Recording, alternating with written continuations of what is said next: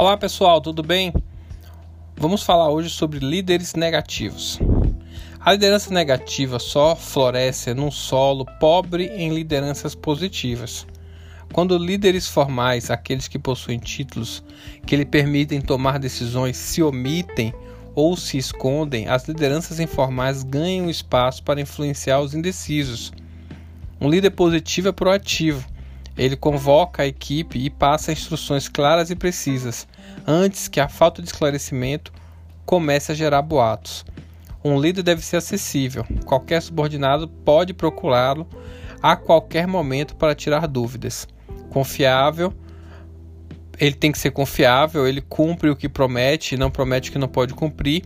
Também o líder deve ser justo para não formar panelinhas nem, nem tratar de modo diferente os funcionários com o mesmo nível hierárquico.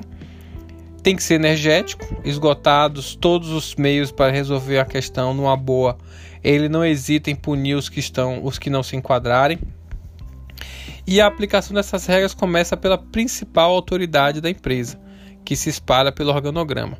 Quando faltam bons exemplos vindos de cima, sobram insubordinações vindas de baixo. Vale ressaltar que os elementos que caracterizam a liderança são a influência, a situação, o processo de comunicação e os objetivos a alcançar. Os líderes com estilo negativo costumam agir de forma a dominar seus liderados, se colocando como superiores, se amedrontando a todos com artifícios e artifícios com artifícios como ameaças. Esse é o perfil de pessoas que são chefes e não líderes. O estilo de liderança positiva e negativa está muito relacionado ao modelo da organização da pessoa. Contudo, é na liderança positiva que se consegue os níveis mais altos de satisfação no trabalho e bom desempenho.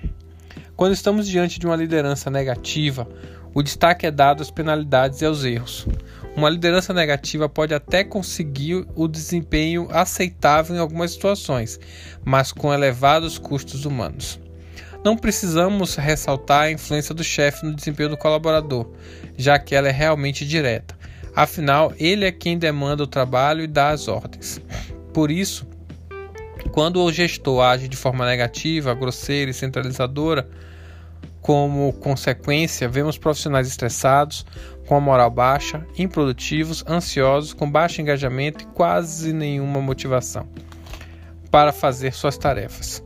Afinal, o líder ruim nunca reconhece os méritos de ninguém e pouco valoriza suas equipes. Além disso, a liderança negativa é a principal responsável pelo turnover nas empresas, ou seja, perda de talentos e profissionais competentes para a concorrência. Como reflexo dessa falta de gestão, os funcionários ficam aflitos e insatisfeitos, pois têm que lidar diariamente com o chefe cuja comunicação é ineficiente, difícil de relacionar e que faz da opressão sua marca como gestor. Esses comportamentos ruins criam um ambiente de trabalho tenso, desagregador, que prejudica o desenvolvimento dos trabalhadores, sua motivação, a execução das tarefas pelo medo de errar e o alcance efetivo dos resultados. O próximo passo é a trilha da semana que vem. Leia os textos e bons estudos.